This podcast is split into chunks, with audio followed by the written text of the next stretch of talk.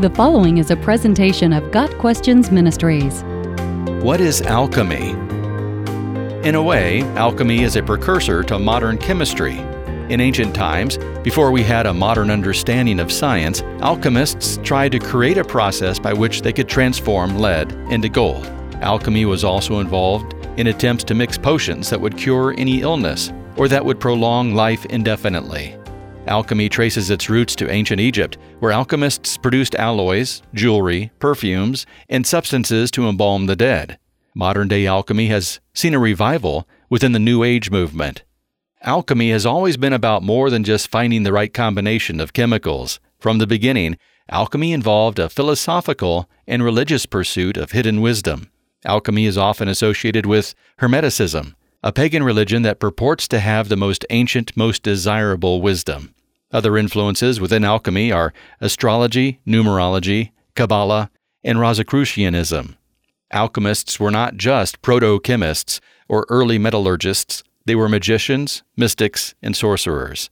Alchemy sought to transform more than metal. It also had the goal of spiritual transformation, purifying the spirit, expanding the consciousness, and touching the divine. That is, alchemists sought to turn the lead of the human soul into the gold of an enlightened being. In fact, alchemy promotes the belief that only those who have achieved a higher consciousness, those who have attained insight into the mysteries of the universe, are capable of effecting transmutation of earthly things.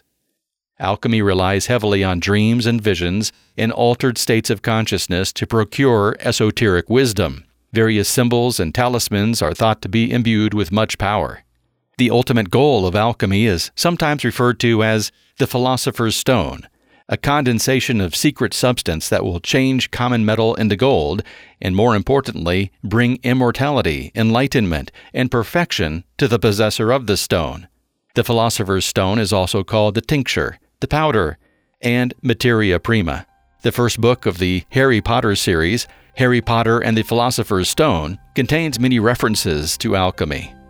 Alchemy's connection to sorcery, occult wisdom, and paganism should be enough evidence that it is unbiblical. But there's a more basic reason why alchemy is wrong. It's aimed at producing earthly treasures, including wealth and longevity.